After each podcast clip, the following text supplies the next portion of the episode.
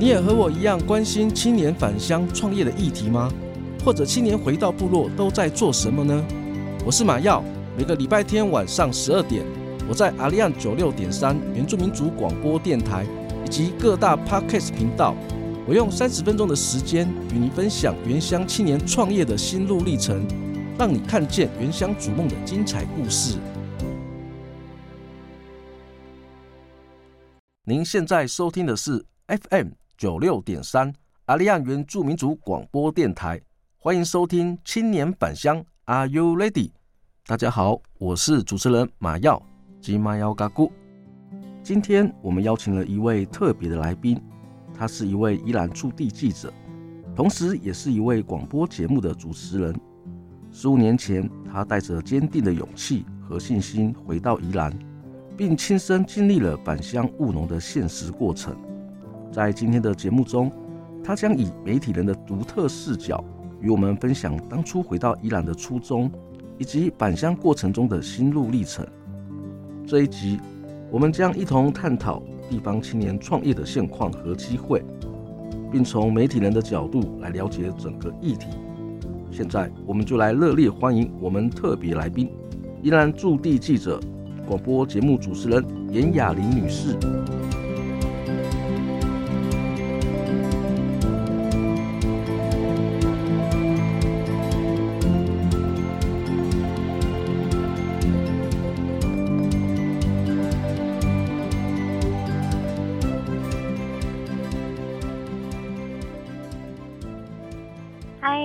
主持人好，大家好。大家好，萨利嘎嘎马布隆，只有奈嘎古乌板扎嘎古。我的英文名字是 Lisa，可是我是阿美族，有奈严雅玲，非常开心来到青年返乡 Are You Ready 的节目。那以前呢都是访问别人，今天是来被访问的，不过也很开心，真的呃来到这个 Are You Ready 的青年返乡的部分。那也很高很开心遇到这个主持人，然后也很荣幸他来邀请我当节目的嘉宾。跟听众稍微分享一下，就是 Lisa 是也是我们在呃原民广播台培训的学员，我们也是在同一个时间点接受原民台的训练。Lisa 也是我们在地回到部落已经有很长一段时间，她现在的身份呢也是我们金早的专家。一开始我就想要先跟 Lisa 聊聊，当初是什么原因您回到我们宜兰种植金早的？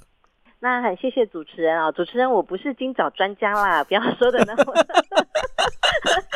我没有我不是什么专家，只是说因为当初啊回宜兰是因为因为长辈他生病的关系，那他想回老家养病，所以我们就回宜兰居住。那宜兰老家其实有一片两分地的山坡地，呃，在种植那个金枣，当时是呃我七十多岁的叔公在雇。那我回去之后，因为真的。呃，人生地不熟，又刚迁移迁移到宜兰来居住，想说看他年纪大了，然后帮他照顾那个金枣，然后发现哇，天哪，那个在山坡地种金枣，虽然它的排水很好啦，或是金枣长得很漂亮啊，问题是在人工的部分去照顾照顾这个树很辛苦，真的非常的辛苦，因为我告诉我自己说，哎呀。家人、老人、老人已经老了，我们来帮帮他来种这个金枣。然后呢，我就尝试着自己一个人到那个金枣的山坡地、山坡地去顾那个金枣。可是呢，你要浇水，因为你知道山坡地、山坡地哦，它上面没有水源，然后变成你你要去牵水哦。那时候又没有水源，我只好拿那个雨水，因为老人家会放一些那个一一个一个的那个水盆，然后我们就会弄那个雨水，然后去浇那个金枣。它是属于自然自然生长法，它没有撒农药，所以草也长得很高。你每三个月就要去除草一次。可是那个山坡地真的又斜，然后草又多，然后一个小女子这样子去处理它，实在是很辛苦。我做了，嗯、我做了半天，真的回去哦，隔天我全身酸痛，晚上没办法睡觉。Lisa，你提到这个部分呢，其实我蛮有感觉的。嗯，因为我们老家也是种植文旦，它的种植的那个环境也是在山坡地上。记得我们去呃有一年就是干旱的时候，我我我的父母也是，呃取水源也是一个很大的一个工程，他必须要从山下的那个水源，然后把水挑到那个山坡地上，一棵树一棵树的灌溉。哇，这过程也是蛮辛苦的。想不到您弱女子 也有参与这样子的一个工作。啊，是啊，因为你没有发现，它是一个非常辛苦的工作。因为你看老人家，他可能平常我们会觉得说啊，他在他在运动，他在健身，其实不然呢，他那个是一个非常辛苦的工作。然后他又不撒农药，然后草又长得非常的非常的大。就是很长就对，然后老人家他就是用那个镰刀，有没有用手工这样子去去除草？除草。他说他说你你不能把那个草连根拔起。我说为什么？他说其实那些都是天然的那个绿肥，因为你你弄了下，就是说你除草之后啊，其实那些那些杂草等于也是它的肥料就对了，嗯、加上你还要撒那些肥料，在山坡地大概四十五度。四十五度到六十度的那种坡度啊，你还要去撒那个那个什么肥肥料，撒肥又不是说用那种机器撒哦，还我们还是就像你你讲你爸爸讲的，一颗一颗去撒，然后一颗一颗去浇那个水，真的非常辛苦。然后尤其是它在成熟结果的时候，哇，天哪，它那个。果子很多，你很开心，对不对？嗯、可是当你要去摘它、拔它的时候，你你拔了它之后，因为一袋一袋，又必须要用人力去把它扛扛下去，因为那是山坡地，嗯、你必须要扛到那个平地去，那也是一大的挑战。嗯，对。所以外人看到的是丰收，哇，应该是觉得是一件很开心的事情。对。可是对于我们，哇，那个是坦白讲。那个树长得越多，就就代表我们可能要工作的量可能就是在更多。对，而且你还要烦恼，比如说我们初期是要顾那些树木嘛，嗯，然后今早，然后过了一过了一个冬天之后，它就会长果子，长果子之后，你还要担心你拔下来之后能不能好好的让它，呃，就是没有损伤的一袋一袋的，然后。卖给别人，可是当你要去行销的时候，你的通路是什么？嗯，因为当初我们在种金枣的时候，我们的通路其实就是给工厂，就是加工厂。因为你没有自己的通路平台，你没有办法卖卖好的价钱。那工厂他在收你金枣的价钱，通常都是非常低的价钱在跟你收。可是当他们处理完、加工完，在通路上卖的时候，不管是在呃网路。卖或者店面卖，或者是零售商，他们在卖的时候，整个价钱是三四倍以上的价钱。所以，在我看来，我是觉得非常的辛苦，因为你你所所花的心力在那个那个山坡地上，可是你的成本跟时间回来的却不是那么的有有有那个回收的成本，这样。嗯嗯，所以它是没有对等的。对啊，对啊，因为那时候我回来，那时候是九十八、九十九年的时候，哦，那我去卖的时候，一斤好像才五十几块，五六十块。可是现在一直下跌，跌跌跌跌跌，跌到现在我不知道是多少。可是当我记得最卖到最后的时候，一斤好像才三十八块。可是，在市场卖，它一斤可以卖到一百二。你去菜市场的时候，觉得你会就问啊，哎、欸，那个一斤多少钱啊？然后他就跟你讲说，哦，大概一百二啊，一百块。就是他在他在零售价是很很高，可是我们农夫就是我们自自种的要去卖给工厂的时候，它的价钱是非，所以真的是不符合成本。听你这样说，其实。说您是今早专家，其实也不不为过啦。谢谢。那我想请教一下，既然种种今早其实这么辛苦啊，那面对这些困难啊，您是如何克服的？其实，呃，当初回到回到家里嘛，然后想说，就是其实一个初心，想说老人家好辛苦，那我来帮他顾个两年看看。然后，如果两年真的不行的话，我可能就是再回去自己本身的工作这样子。真的在这两年的过程里面，真的，嗯，那个经验让我觉得非印象很深刻，而且它是一个非常出众、出众的工作。然后当时也没有经验，也没有资金，加上那个山坡地种植那个金枣非常难照顾。然后，而且我那时候也不知道说，其实可以参加一些农会的一个一个一个课程啊，或者是。呃，地方创生的课程啊，或是地方营造，或者是连接这个协会的部分，那时候我我都不懂，对，所以只有自己很傻傻的去做那件事情。当然，我在这个这个过程里面就得到一个经验，是觉得，哎，真的你你不会这种东西，你还是尽量要先去了解一下这个农夫的做农的一些一些甘苦谈，可能要去了解一下说他的种植方式啊，然后你要怎么改善呐、那你要改善的时候，是不是要资金要人力？当你没有这些东西的时候，你该怎么办？那时候也是很很纠结，想说那要继续呢，还是说就就就放着？可是因为说实在，我们还是还是要吃饭嘛，哈，要生活生活的压力，最后还是觉得说，嗯，好吧，那就先放着，我赶快 赶快回去原来的工作，然后比较熟悉的工作，因为我本身熟悉的工作你也知道，就是在。在媒体业嘛，后来就回到自己本身的工作。那当然，当然这个金沼山坡地，因为它真的是在山坡地，它也没有办法去做做观观光产业。为什么？因为它刚好是在农村的一个小山路的里面，又在里面，所以它也不适合做观光观光产业。所以，嗯，蛮可惜的啦。不过那个那个金沼是还在啦，只是说，哎，有时候想要来摘摘。金早的话，跟可以跟我讲，冬天的时候来帮忙摘一下。嗯、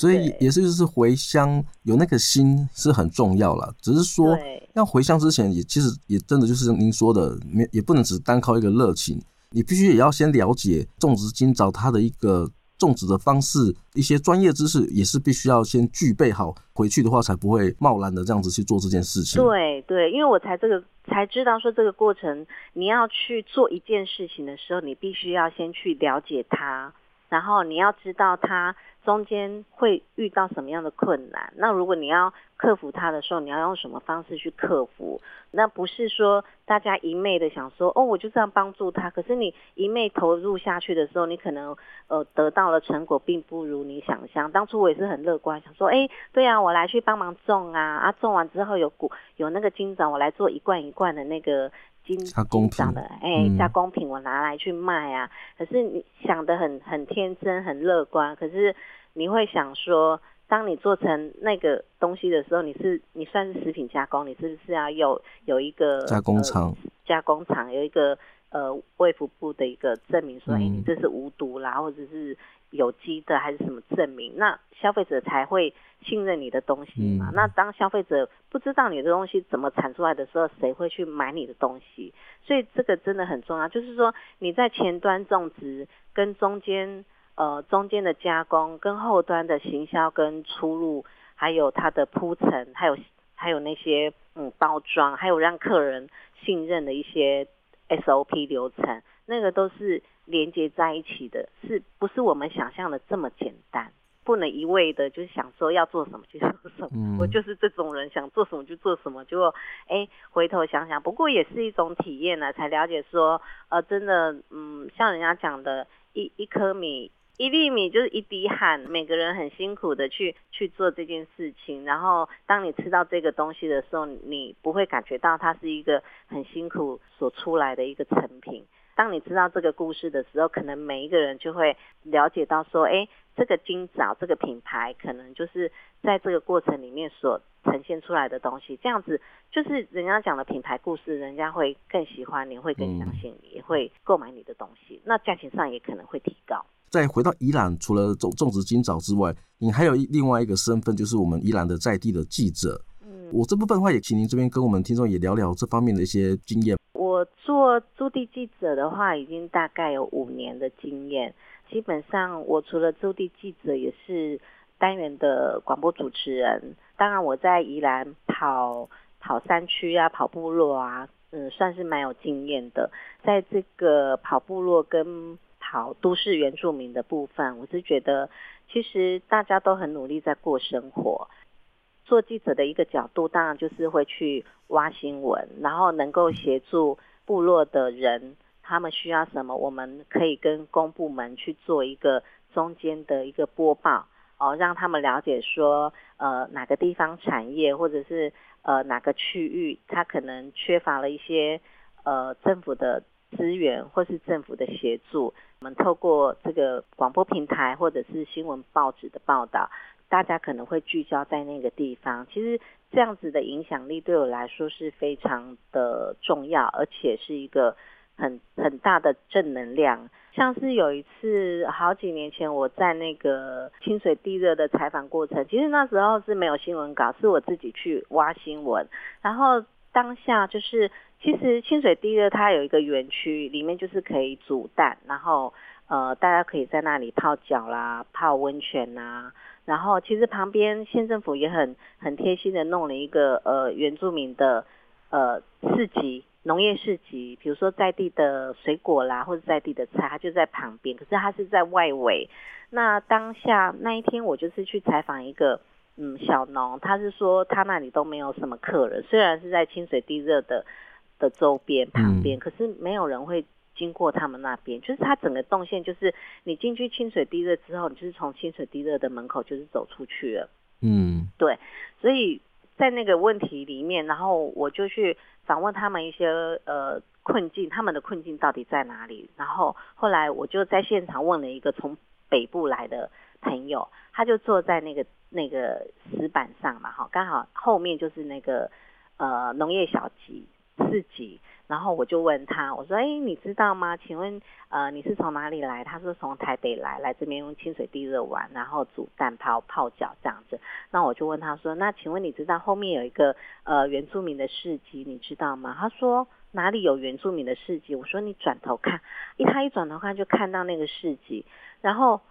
他说：“啊。”那里有个市集，我说对，我说如果可以的话，你们可以去那里走走逛逛。其实那里有很多在地的东西可以当你们的伴手礼。那经过这一次的这个访问跟节目的播出之后啊，嗯，其实后来有很多人反映，就是说，哎，真的哎，就是那个地方其实很不显眼。虽然呃，县政府给一个很好的地方，但是那个地方真的很隐秘性，然后在动线上也不是很很。很顺的去可以去参观他们的东西。那当然，我们在做这个播放之后，还有另外我在去县政府采访的时候，偶尔也会遇到呃那些主管们，会稍微跟他们聊一下，说，哎，最近那边有一些呃在地的农民会有提出这样的问题，看呃政府单位能不能去协助他们改善。哎，后来隔年之后，这个县政府的部分也是做一个一个探讨的一个。会议就对了，嗯，然后也跟在地的农民去沟通，也跟清水地热这个委委任的这个经营的公司也去沟通，然后之后就让他们也可以进去贩售他们的东西。对，那我觉得，哎，在这一次的这个采访经验过程里面，我觉得这个不是人家发新闻稿给我，而是我自己去挖新闻，然后所得到的一些小小的影响力。我觉得，哎，我我所付出的。让他的这个正能量出来，也可以帮到一些小农的一个经济上的成长。我觉得我也很开心，这是我印象非常深刻的一件事情。也就是站在我们族人的角度去看问题，也因为你有记者这样一个能力。能够把议题能够更放大、更凸显出来，让我们的长官也能够注意到这部分。对对，其实很多事情如果没有透过媒体的报道或者是记者的报道，很多小小的地方大家是会看不到的。虽然这只是一个一个小小的引发点啊，那目前他们应该还经营的不错啦，因为我也好几年没、嗯、没过去再去。呃，聊跟他们聊聊，有机会我再过去跟他们聊聊，哈，看他们最近经营的怎么样。对.因为其实真的小农创业，就像我们呃青年返乡创业一样，真的是非常的辛苦，因为呃你不知道呃市场是怎么样，尤其是部落的市场，部落就是那些人，而且会来部落的人也也都是只有观光客，那观光客来这边。他他能会买什么？会会来这边做什么？其实我们要去了解观光客他们的需求，但是也要凸显我们自己的地方的困境。对地地方的困境，还有地方的特色，嗯，呃，让他们了解说，哎，我们有好东西，那你们可以试试看。对，不一定一定要买呃很大品牌的东西，我们是很天然的东西，例如类似像这样，让它有一个纪念性，嗯。所以您的角色其实也是呃蛮有意义的，等于说算是游客或者观光客跟我们地方的族人之间的一个桥梁。对，其实我是觉得做做媒体啊，它最大的一个肯定跟一个影响力，就是我们我们是属于正面的方式去引导公部门或者是引导社会，然后去关注这个议题。那议题的议题的抒发跟议题的创造，也是经由媒体去做一个焦点的报道，才会有得到每个人的关注。对啊，那当然这这个议题要要让人家清楚，要让人家知道说你要报道的是什么东西。听你这边分享有提到，就是你本身也有也是我们的在地的品牌加盟商，那可以跟我们聊诶这方面的一些经验吗？哦，品牌加盟商，其实那时候只是一个一个小小的心愿啊，因为我那时候年轻的时候就想说，我想要自己创业，但是后来到了一定的年纪之后，觉得创业真的很辛苦，可是我那个梦想又不想要说不能不实现。就觉得我想要实现我的梦想，做做一家咖啡厅，或是做一家餐饮店。对，那时候心里想说，我想做一个咖啡厅，可是发现，诶，咖啡厅真的，嗯，蛮浪费 浪费时间的。我我觉自己自己觉得啦，因为你就是做咖啡嘛，那咖啡市场其实也很多人在做。后来我想想，嗯，刚好那时候又是疫情。疫情刚开始，我也不太了解有疫情这种事情。那后来我想想，哎，那我就做餐饮业好了。那餐饮业要自己创呢，还是说去加盟品牌？那时候我心里也在想说，呃，我要怎么做会比较快速一点点？因为我不想花太多的时间去去让我自己去练习某一某一样我不会的东西。虽然自己很会煮菜啦，可是自己在家煮菜跟在外面。做，做给别人吃，哎，做给别人吃，那是不一样的，不一样的事情。后来，后来最后就决定说，那这样子好了，我就去加盟加盟品牌。那在加盟品牌的过程里面，当然我们就会很快速的学到这个人家的经验跟人家的技术。当然这部分你就是要付一笔钱给人家，因为基本上人家也是花了很多的呃心思跟经验去去规划这个 SOP 这个流程。哦，那当然要付一笔学费给人家。在我的观念里面，就觉得，哎，那要付一笔学费给人家，你才能得到快速的得到人家在做什么东西。嗯，所以后来我就决定用加盟品牌的方式来做一家餐饮店。现在呀，已经有很多年轻人呢，他们也回到我们的故乡去创业。就像不管他是用加盟的方式啊，还是自己呃直接回到部落去创那个创业。以您长期关注在地方的角度，您觉得回到部落或回到宜兰原乡，目前在地的青年这样的一个趋势，大概状况怎么样？青年返乡创业这个议题，在两三年前就已经开始酝酿了，一直到这两年，其实非常的旺，就是大家会有会有这个想法说，那呃北漂的青年在那边也是很辛苦，想说那现在有地方创生，然后政府的挹注，也许可以回到。呃，自己的故乡，自己创业一番这样子。那可是有时候，有时候我我会觉得，创业本身它不是一时的热情而已。你不是说想要背起你的行囊，然后回到乡里就可以做成功的一件事情。因为那是一个你可能要想出想清楚的一个事情。因为让你自己觉得说你有这个热忱，你对这件事情是有兴趣的，然后。你要有创业的能量，还有创业的资源，然后尤其是你回乡的时候，老人家都会想说，你是不是在北部不顺心了才会回乡？这个周边的压力其实也会很大。那尤其你在在原来的地方，原来的家乡要重新开始的时候，嗯，旁边的人、周边的人其实也会都在看你会不会成功，对，都会有这种心态。所以你就会有要有一一个就是遇到这种心理的状态，你可能要有一个坚强的心去面对这些困难跟困境，因为创业其实不容易。那常常你会看到某某人他返乡创业很成功之类的，可是他也是经过三四年的资金时间挹易住在那个地方，也是一定有遇到过困难再爬起来的那个时间。时间点，只是我没有看，我们没有看到别人的辛苦那一面，只是看到人家成功的那一面。可是当你要做成功的那一面的时候，你必须要经历那个那个过程，你必须要去了解说人家是怎么样的一个经验，然后历程才能这样子的成功。那你是不是有这样子的能耐去克服呃周边的困难啊，或者是事业的困难，或者是你能够运用？呃地方政府的资源，还有你的手上的资金够不够，够不够去承担这样子的创业，呃时间的磨练跟跟这个怎么讲，就是刺激你这样子，可能就会非常的辛苦。那真的是要有要有一股热忱跟坚强的心，不然你那些钱花掉了，就是真的创业很烧钱。不然如果你没有那个热忱跟你的初初衷的话，你可能就会返回原来的工作这样子。对，可能就人家讲的，你就会失土啦。非常感谢 Lisa 给我们深刻的一个精辟的见解，给我们返乡青年更能够了解回到部落他会必须要面临到的一个实际的一个状况。好，如果各位青年朋友你喜欢我们的节目，欢迎您到各大 Podcast 频道按下订阅，或加入青年返乡 Are You Ready 的粉丝专业，按赞留言分享你的观点。再次感谢你的收听，我们下周见，拜拜，拜拜。